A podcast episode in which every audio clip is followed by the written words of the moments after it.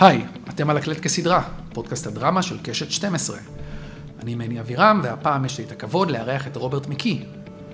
מקי נחשב למורה הכתיבה המבוקש בעולם, המרצה מספר אחת לאומנות הסיפור. ספרו המיתולוגי סיפור הוא רב מכר בינלאומי והשפיע על עשרות אלפי תסריטאים ברחבי העולם. בוגרי הסדנאות של מקי כוללים עשרות זוכי אוסקר ומאות זוכי אמי. פיטר ג'קסון הכתיר אותו בתור הגורו של הגורואים. ממש אתמול, באוניברסיטת תל אביב, התחיל מקי את הסדנה האחרונה בהחלט שלו. זאת שהוא החליט שתהיה הפרק האחרון במסע חובק העולם שאליו הוא יצא בשנות ה-80. ביום שבת ייערך יום סדרות הטלוויזיה שלו, שאליו עדיין אפשר להירשם דרך האתר היהודי של הביקור. אנחנו נפגשים בבית המלון שלו בהרצליה. So, hi, Mr. McKee. Hello, how you doing? I'm all right. You? Good, fine. Thanks for accepting the invitation. It's a great honor to have you here on our podcast. Uh, this is your third time in Israel with your story seminar, right? So I'm starting each interview by asking my guests to tell us about their personal history. In your story, what was the road you took that eventually led you to become a writing guru that is so influential? Uh, I, when I was a child, I was an actor. And then even in high school, I began uh, uh, directing a theater. I grew up in the theater. And so I was, I went to the university and I was an English uh, literature undergrad and then um, a theater did for my master's.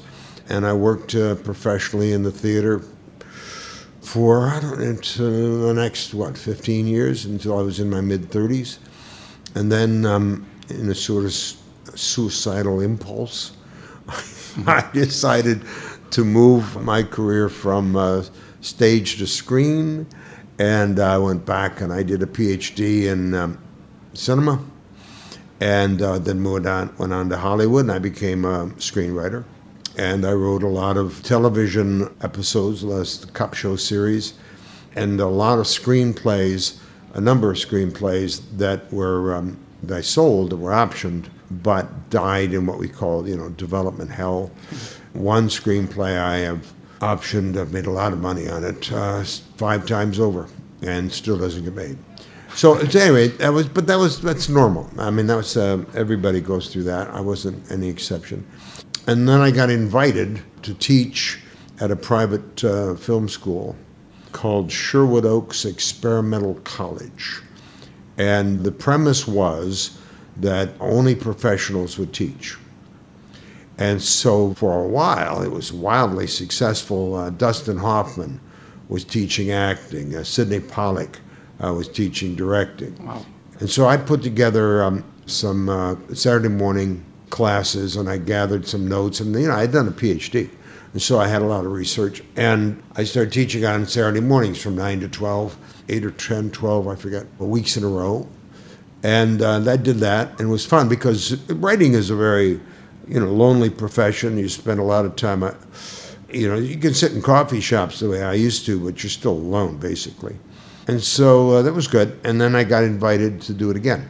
And what was 15 people, word of mouth became uh, something like 50 people. And it kept growing like that. So I, I did it a number of times on that, that schedule, Saturday mornings. And then I got a call from um, Women in Film in New York City. And they wanted me to come to New York with these classes. And I said, listen, I can't be in New York for three months uh, teaching on Saturday mornings. And this young gal, which I, I owe her my, uh, a lot, she said, Well, could you do it over a weekend? And I thought, no, can anybody talk that long, right? So I said, I'll try. And so I went out to New York and I did it all day Friday, all day Saturday, all day Sunday, and got a standing ovation. And then the phone started to ring. Got to bring it to this city or that city. And, um, and then uh, a company called International Forum asked me to come to Europe.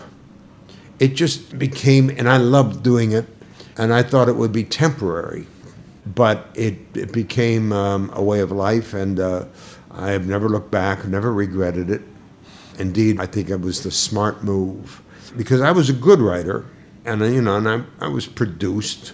Um, I wrote the miniseries uh, Abraham. That was the pilot for the Bible series that Turner did, and I, that was Richard Harris, Barbara Hershey, Maximilian Schell, Joseph Sargent uh, directing. And I've seen my work on screen enough times, go, you know, that was good, but it's not Ingmar Bergman. you know, I felt it'd be nice to be the Ingmar Bergman of something. And I could see that I could teach this art form in a way that was really effective for people. And uh, then I started uh, working on a book, and it just took over my life. I wanted to ask you about your journey, but I heard you say that the word journey is a euphemism and the right description is struggle. Yeah, euphemisms are words uh, that are the enemy of writing. Euphemisms are words that we use when we don't want to look at the truth. And so we have all kinds of euphemisms for uh, bodily fluids and things that we don't want to look at. And that's not writing. A writer is somebody who looks at life intensely without any illusions or delusions and wants to get to the you know the how and why do people do the things they do. And so euphemisms of course is a, is an enemy to honest thought. Were you surprised that so many people wanted to hear you and come again? I'm stunned. Stunned. Yeah. I mean, I had no idea.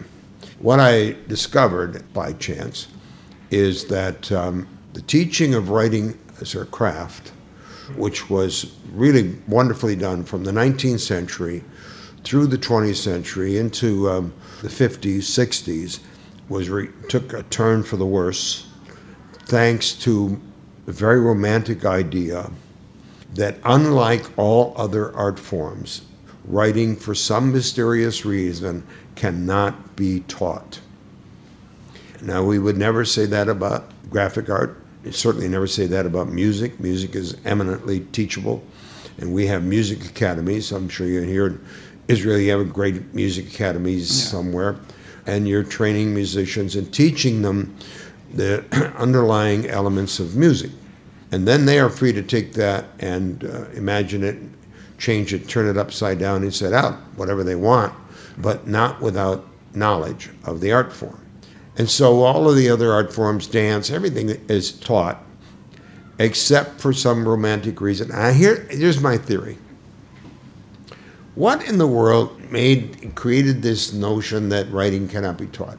I have a feeling it was university professors of literature who had in a secret drawer somewhere five unpublished novels, hmm. unpublishable novels.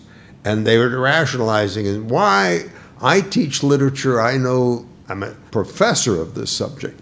Why can't I write? Must be that writers are just um, accidents of talent and they, they really don't know what they're doing. And then it's all instinctive and all spontaneous and and um, somehow they you know they do it but they don't know how they do it. And so therefore ergo writing cannot be taught. The people who do it really well don't know what they're doing and therefore it's a mistake to try to teach them so they actually know what they're doing. I mean this is the twisted logic of literature professors my guess and um, that excuses all those unsold novels and so they just threw up their hands and said, well, it's beyond teaching. And so this idea spread like wildfire everywhere. And it's extremely romantic. It's not a, romantic in the idealistic sense of uh, romantic, it's just dumb. it, it obviously can be taught. Now, of course, there are creative uh, writing classes everywhere. Yeah. Okay, that's really what made uh, my 40 years ago. It was in the deepest, darkest uh, uh, spell of this notion that can't be taught, and uh, to a point, you can't teach talent. Yeah. Obviously, you know you can't teach taste. You know, a person either has aesthetic judgment or they don't. They know what's good or what's not, and they can either create or they can't. And there are degrees of talent and degrees of taste and qualities of, of all of that, and none of that is teachable, but it's an art form. You know, if a writer who's untaught eventually learns and creates a wonderful work, how did they do it? They went through a long period of time where they imitated other writers. they read their own writing. It wasn't good. They looked at their writing and said, you know, how can I make this better? Well, if it was more like whoever their favorite writer is, then, and so they begin, subconsciously, to imitate other people's writing because they have no way to know what to do with their own writing. But at some point, after enough of that copying sort of method, you suddenly have an understanding after many failed efforts. They have an understanding of what the structure really is. How beats build scenes, scenes build sequences, sequences build acts, and in long form television, acts build movements into a completed story. They understood that, that a, a complex character is someone tortured with contradictions in their nature. And they began to experiment with characters. And they found, you know, the character who behaves generously, but it, in the heart of things is selfish, or the other way around, who seems selfish, but actually is, that's a contradiction in nature. That's what we call a dimension. With one person, he's generous, with the other person, he's selfish. And you can begin to create complex characters by bringing them into relationships in which their behavior contradicts their previous behavior. And it's a consistent contradiction. And they, by trial and error, they figure it out.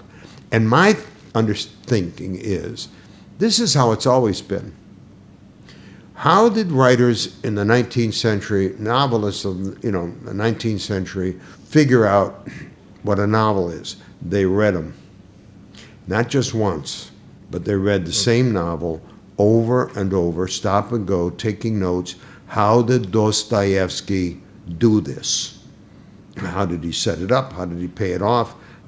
They studied um, the work of other artists and um, abstracted from that an understanding of how stories and characters, right? Essentially, what I do is I just make that period of trial and error briefer. Yeah. Because I can show them what Gogol figured out, you know. So that you know that's what I do. But uh, the point that I'm laboring to make here is, you don't need me. They don't need you. They certainly don't. when people hear this, they already uh-huh. they, they already came to your well, seminar. whatever. If they want to do the work, if they want to study their art form through the working through the writings of people that they really admire, and they do it diligently. I mean, I know one writer who. Uh, told me about reading a same novel that was very important to him uh, 40 times over. 40 times. Because he's got notes on the first reading, the second reading, right, to the 40th reading. And in, in the 40th reading, he was still learning things. So that's how it was done for centuries. And that's how it's still be doable. And so you, they don't really need me. And uh, all I do is try to make it clear to save them um, a, a, lot of study, but they still have to read, they still have to study, and they still need to, um, you know, if they whatever medium they want to write for, they need to get plays or teleplays or screenplays or get the films and sit down and stop and go and watch the same film over and over to figure out how each scene, moment by moment, was built in and the progressions of the whole story people want to, you know, say that. You know, I mean, it's true that dozens and dozens of hundreds, maybe, of uh, award winners have been through my seminar. It's true. But I didn't make them an award winner. They're a talent, and they no, worked but you help, hard. Help them, you know. If show them and the they way, people tell me that. They people tell me that they have epiphanies, like uh, Akiva Goldsman. Akiva worked in Hollywood for a long period of time trying to be a writer, and nothing sold, and he was starving, literally. Okay, his family was in the therapy business back in Minnesota, and um, he decided to, just to get on an airplane, go back to Minnesota, and quit. But he had a few hundred dollars left, and he thought, "I'm going to take this seminar on Friday, Saturday, Sunday." And on Monday, I'm flying to Minnesota. So he took it and something happened. He suddenly had a flash. He suddenly uh, realized what was wrong with the, the project that he was working on. And he went back immediately to that uh, screenplay, didn't get on the airplane, and he did a rewrite, like overnight virtually, and gave it to um, whoever was his agent. And suddenly the agent said, Now you've got it. And they sold it. It became uh, Time to Kill. And then the rest was history for him. He wrote all those wonderful films. A lot of people who you were at your seminars tell the story that you influenced them yeah, very much yeah, them the they- way. they- you know, they're struggling and they've been struggling as, you know, and it's confusing. What I strive for in these lectures is clarity. I think clarity is the highest attribute of teaching. Above all, it must be clear. Your students should come out of class with a clear understanding of whatever, right? Or notes that will give them a clear understanding. But isn't the whole point? If nobody can understand what you're teaching, you're not teaching. What I, I, that's a performance of some sort of obscure art form. I don't know, but that's not teaching. And so, yeah, people tell me that it becomes clear. And my guess is, without having done the struggle before they got to my class, it wouldn't be that clear. I understand. You know what I mean? Yeah. If they've never written and they're sitting there taking notes in my class, it's abstract. Yeah. If they've written and they suddenly have an insight, it's an epiphany. Okay. Do you have any students that were in your seminars that you're most proud of their work? No, I don't. I don't name names. Don't name names. Okay. Well, you you know, if I were to name names, and then everybody I didn't name would be upset. Okay, you know, but you're sitting in your seminar, suddenly David Bowie is there, Faye Dunaway is there, you know, people who did something with their lives afterwards. Yeah, it's always fun when a celebrity shows up. It raises the uh, temperature in the room. It also calms people down, thinking, you know, if this famous person, of course, writers are usually anonymous. Yeah. They don't the rest of the students don't realize, you know, the writer that's sitting there. But when it's an actor, then uh, suddenly there, the thought is, well, if Diane Keaton, who's one of my students, if Diane Keaton is spending a weekend with this, then it really must be of, of value. Yeah. It calms down. I'm not wasting my money. Diane Keaton is here. A question you get asked a lot, but I have to ask it anyway, about adaptation and Brian Cox Mm. doing you. How did it feel to see it? Did he, did, a good, did he do a good job? Oh, I, I cast Brian. So, uh, and he um, he did what I hoped he would do, and it was I took my son to a screening and uh, Paramount, and uh, it's one thing for me to see myself portrayed, right? But I played myself previous to the film called Twenty Dates, and I, so I've seen myself on screen enough, you know, and so it was fine. But for for a son to watch his father portrayed, right? And so uh, he, Paul was just riveted.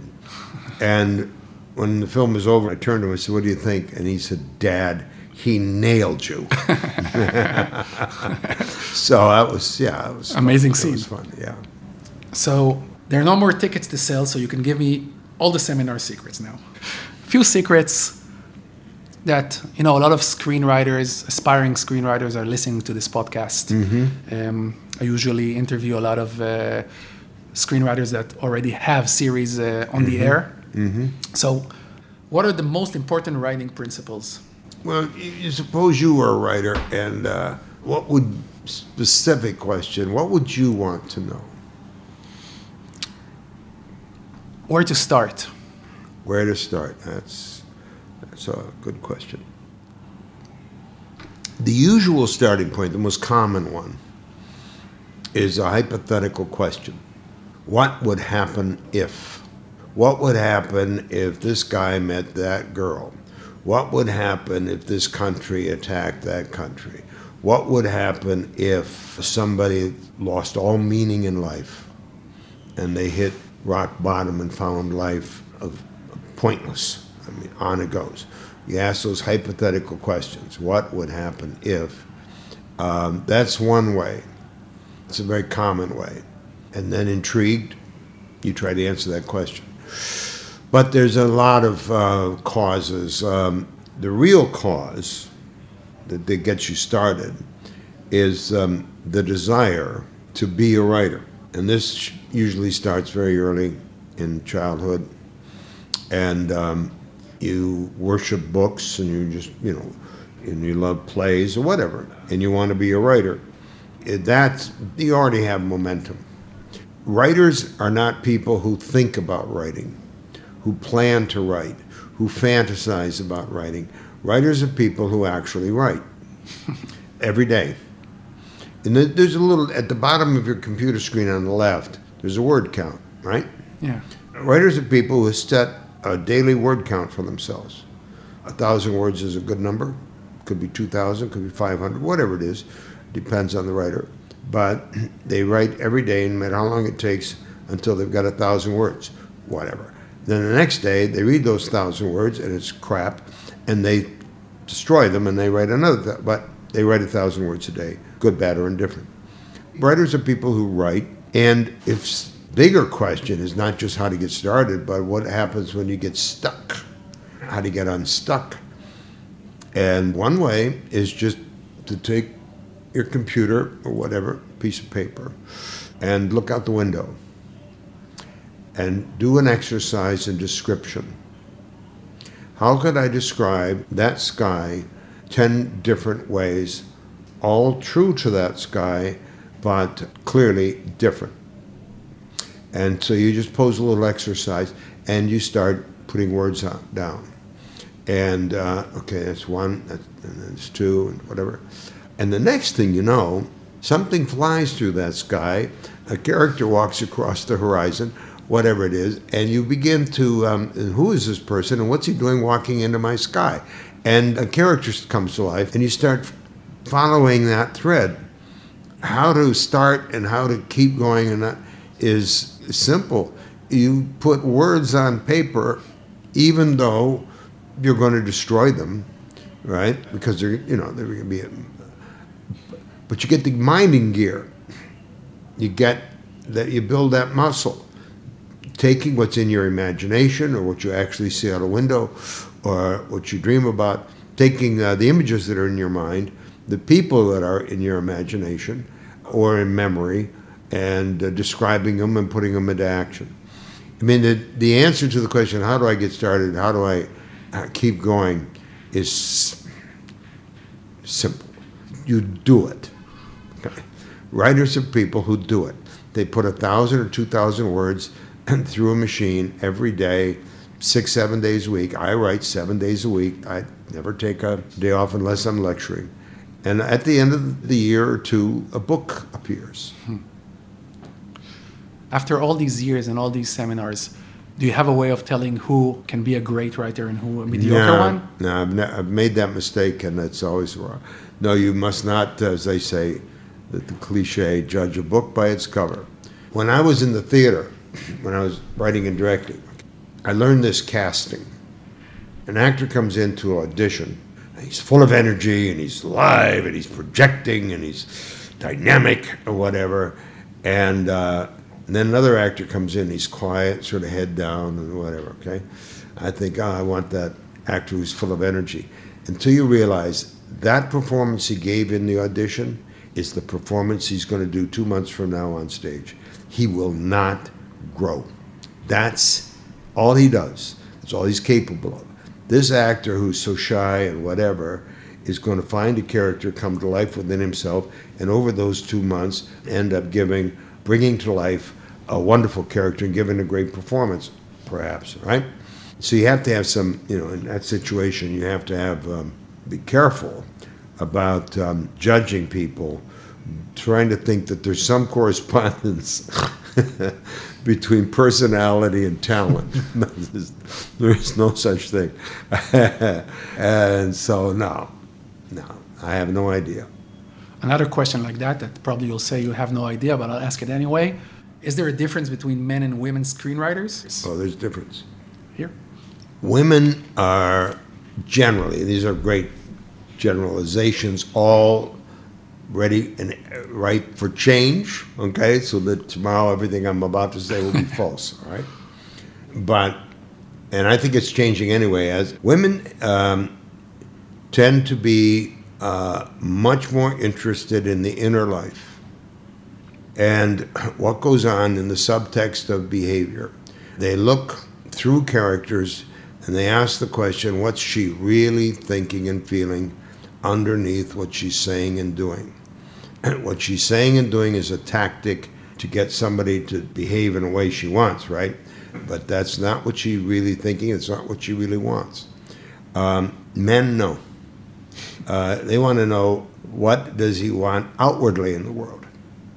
And they want to engage person to person, man against society, man against nature, right? Now, gazillion exceptions to what I just said. There's all kinds of male writers who are intensely interested in the inner life and write, you know, first person or third person novels like Henry James that are all about the exploration of, of the inner life. And there are women writers who write crime stories. But the tendency is women spend more time in their inner life and are notice and they are, are sensitive to and notice the inner lives of the people around them. For a very good reason, I would think, because women give birth to children, and it's the woman's job to figure out what does this little brat really want, what she really thinking, and you know, and she's got to figure that out, and so you get a lot of practice figuring out what kids are really up to, because God knows kids lie like a rug. They're as deceptive and clever as they can be, right? And you got to outsmart the little buggers, and so. Um, this is a, a, task that women have, and so they better be good at it. Whereas men just, you know, men are out there, you know, fighting the the, the monsters. Um, and I've had women at the table and men at the table. My impression generally was that the women were more talented, and the men were more successful. Wow. And the reason was that the women would give up if they didn't sell their first screenplay they would throw their hands up and say, Well, I'll never be a writer, or whatever. And they would turn on themselves. Men, if they didn't sell, they would say, Those idiots, don't they know a good screenplay when they read one, right? And so men were outwardly more aggressive, and they tended to get their films made, whereas uh, women, and I so I did my very best, you know, the years to put a spine in those gals and say, "What's your next script? And your next script? And your next script?" and help them get agents and so forth. But I look around the world now. I mean, this is we're talking 30 years ago. Yeah. Okay, I look around the world now, and I think yeah, the whole the tide has turned, and women don't take no for an answer, and uh, a lot of men are sitting there going, you know, well, it's it's time for the women, and uh, they're sort of giving up. And uh, how do you think the age of politically correct affects writing? Not for the better. Yeah, of course. No. For example, the presentational genre we call comedy, okay? Comedy is suffering because comedy is an attack on an institution or behavior in society that the comedy writer finds ludicrous, ridiculous, stupid, whatever, cruel, brutal, blind, and so forth. And so, what a comedy writer does is they are very sensitive, very sensitive people, and they react to the world.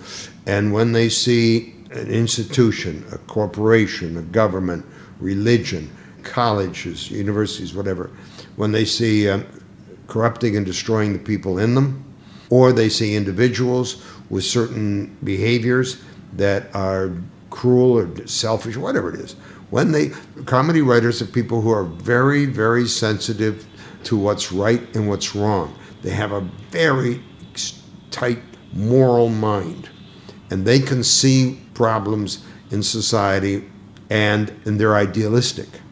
Comedy writers want the world to be perfect or at least a hell of a lot better than it is and when they look around the place and they see what a rotten corrupted place it is that that you know angers them, and say go on the attack.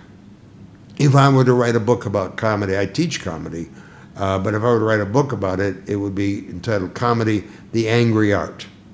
The root of comedy is anger, and it's an attack on behavior that is less than ideal.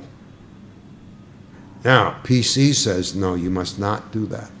You must not attack anyone, period. You must not attack people. You mustn't laugh at them. You mustn't ridicule them. You mustn't do that. That's PC will destroy the art of comedy because the root of comedy is anger, and PC says it's inappropriate to be angry. And I just, that makes me angry, okay? We need to point out the ludicrous and the ridiculous wherever it is. I'll tell you that any institution that cannot be laughed at, certain religions that shall be nameless, okay, absolutely would kill you. I mean, you execute you if you dare make a joke about that religion, okay? The religious mind is so uptight, so intolerable, so rigid that it won't allow anyone to laugh at it. But for that matter, you cannot laugh at the Communist Party in China. I mean, people who have power decide that you can't laugh at them. And if you do, they will punish you, right? Those people have to be brought down to their knees with ridicule. Because any institution that is so powerful that you cannot make jokes about it, you can't see it for the nonsense that it is, becomes absurdly powerful and um, way out of proportion with its importance. And so institutions that cannot be laughed at are very dangerous. You need ridicule to bring them down to something realistic to see them for what they are.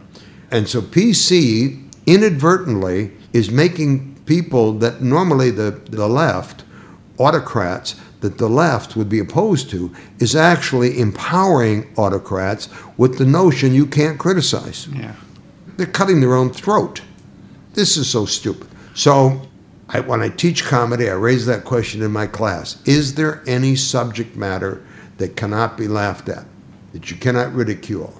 And people will say, well, you know, crippled people. I, sorry, I do crippled jokes.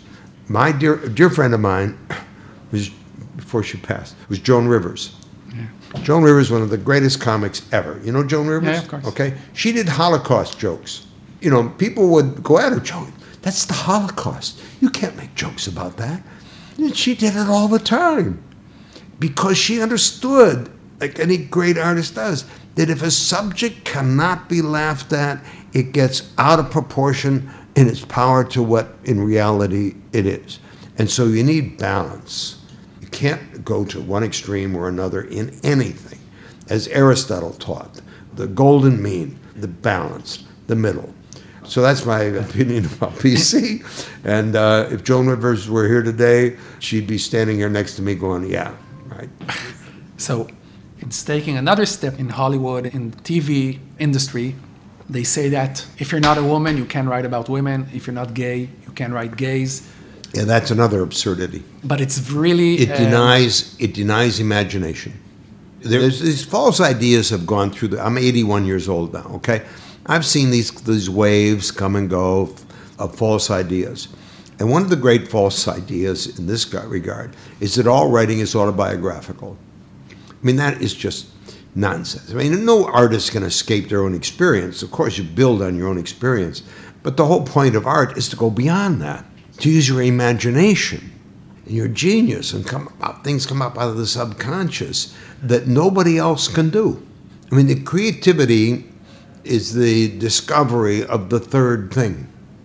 Over on the right side of the brain, where you know your totality of everything you know is swirling around, so they say, if you have talent, a talented person takes two things that have no relationship and discovers the third thing that connects the two and creates a metaphor of some kind, right? It's analogical, creativity is analogical logic. It's the discovery of the third thing that connects two things that no one else has ever put together before. And that is not autobiographical. That's talent, that's imagination. Flaubert uh, was put on trial for pornography. When Madame Bovary came out, the government denounced it as pornography. Okay, and he was put on trial as a pornographer. And the prosecutor turned to Flaubert and said, Madame Bovary is a horror. And Flaubert said, Madame Bovary et moi. And of course, his brilliant creation, and this would be, you know, the, all these great female characters, Anna Karenina, created by male writers, and Ingmar Bergman, I mentioned, was complimented constantly because he always had great female characters and female leads and whatnot. And he said, like Flaubert, they're all masks for me.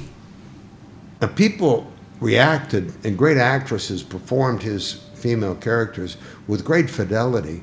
And the actresses never objected to um, how could Ingmar Bergman, this heterosexual male, understand women so well and create these great female characters because he's an artist he's got an imagination right?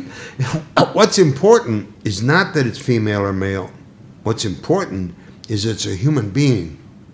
Being male or female is just a variety of female of humanness. And if you understand human beings they can create men women children whatever if you understand human beings, you can create characters of any ethnicity, of any background, of any color, because inside of that skin is a human being trying to live a meaningful life. And these people who are putting this proviso on writers, saying if you don't have personal experience of it, uh, that you can't write authentically, well, they are not artists themselves. These are amateurs uh, trying to be tyrants trying to push for the political, they have a political agenda, right? Uh, let, me, let me put it to you this way. Let's say we passed a law that said male writers cannot write female characters, okay? Because they don't have any personal experience of what it is to be a woman. Fine. Then I would say, then therefore, the second law we pass is that no female writer can write a male character because obviously they have no experience of what it is to be a man. If white writers cannot write black characters, then black characters cannot write white characters because obviously they have no experience of what it is to be black or white. And on and on it goes. This is nonsense of the highest caliber, right? And it dismisses artists as, you know, uh, people who recycle their life then as if all artists are narcissists who only know their life and only care about themselves or whatever. I mean, it, you know, it's a joke. Okay, I want to talk a bit about television specifically. Yeah, yeah let's do that. Someone asked me on Facebook, I asked for questions for you, and they asked, Have you considered running a special edition of Story just about TV? Ah, would I write a book about yeah, television? Yeah. Uh, yes, yes, and no. I am writing Story 2. Story 1 is 25 years old a lot of things have happened in the quarter century, and I've learned a lot. You know, I didn't know 25 years ago, and um, and for me, the future of um, the art form of story is long form television. The closed season series of say eight or ten episodes, and then the open season where you you know 50, 60, 100 episode uh, long stories the complexity of character and complexity of relationships between characters and their interaction with the world is in a series like uh, Better Call Saul or Succession or Peaky Blinders. These are brilliant. And the reason they're brilliant is it takes time to develop characters. Human beings are very complex in a feature film, a three dimensional character is about eh, effort. The, the protagonist alone might be three dimensional, and that's about that's because you only have 120 minutes. To develop complexity of character, you need time for characters to interact, meeting new characters, changing, arcing themselves, experience accumulating. And so the long form is the future and uh, we are already building. You know, these these will be the cathedrals of the 21st century. These will be the major masterpiece works of art that will define the century to come. So, has TV defeated cinema as a medium? You see, a work of art is a, that's a, you know, it's like a small painting, less of a work of art than a big painting, or the other way around. And but it's become more dominant in the last yes, years. Yes, it, yes, of course it is. Cinema is slowly evaporating. Yeah, that's what I'm saying. Uh, and here's the reason simple, at least in my country. It has always been the case, although the French will deny it, it has always been the case that the only original artist in a feature film is the writer. Whether that's an original screenwriter, or writing team, or whatever, or they're cannibalizing a novel, whoever started with nothing, created a world, populated it with characters, and told a compelling story out of the lives of those characters, that is the only act of pure originality. After that, everyone is an interpretive artist. A directing is an interpretive art form.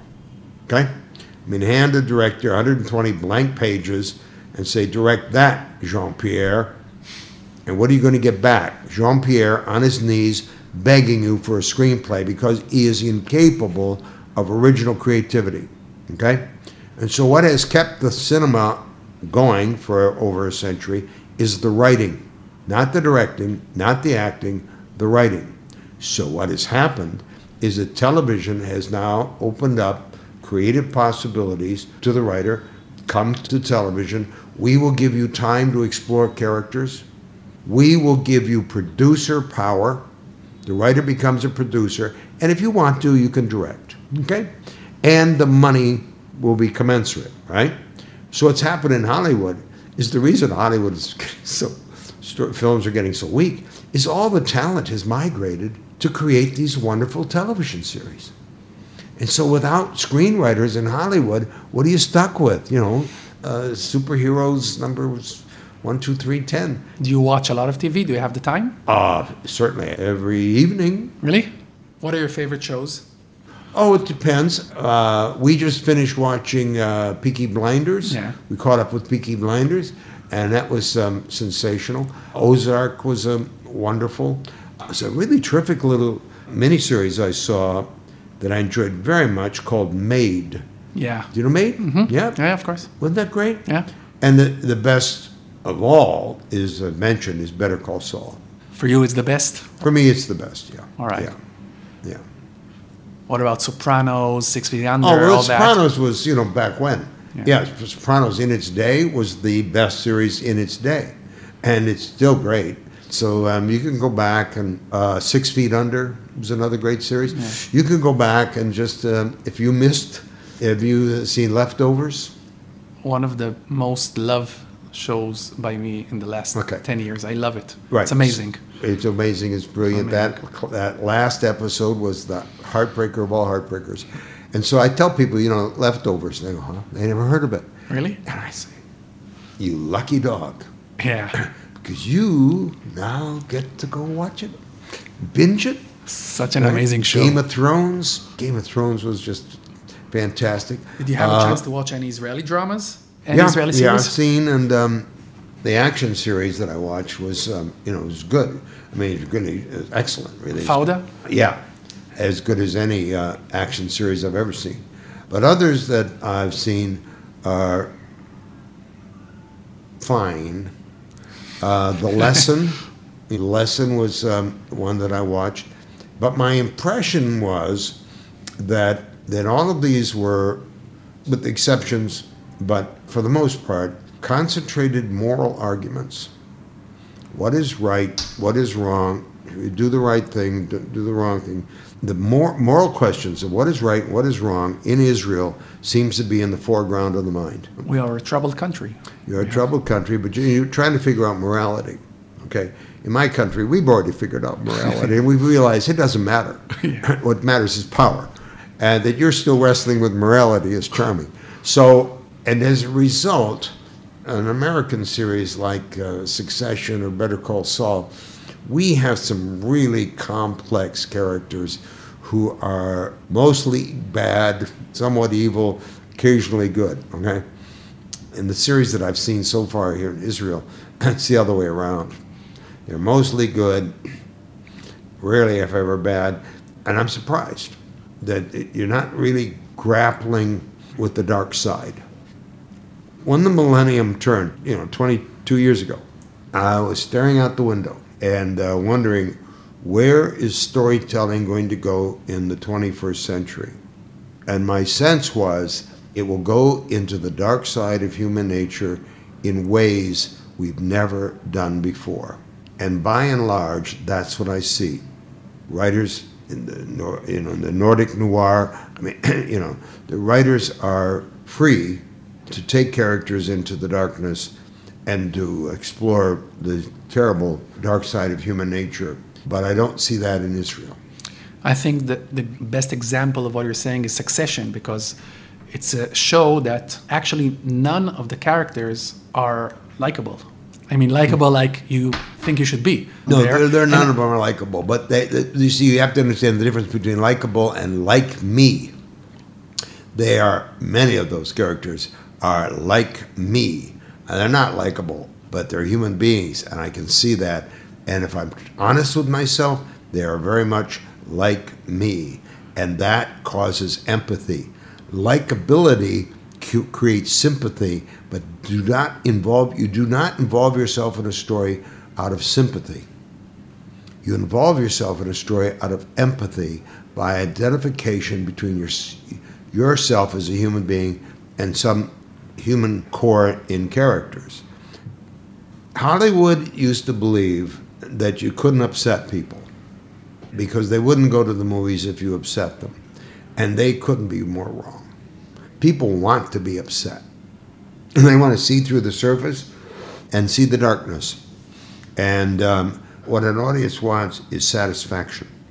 They have emotional expectations based on these characters and their sense of their arcing futures and their changes for better or worse. They want an ending that is satisfying.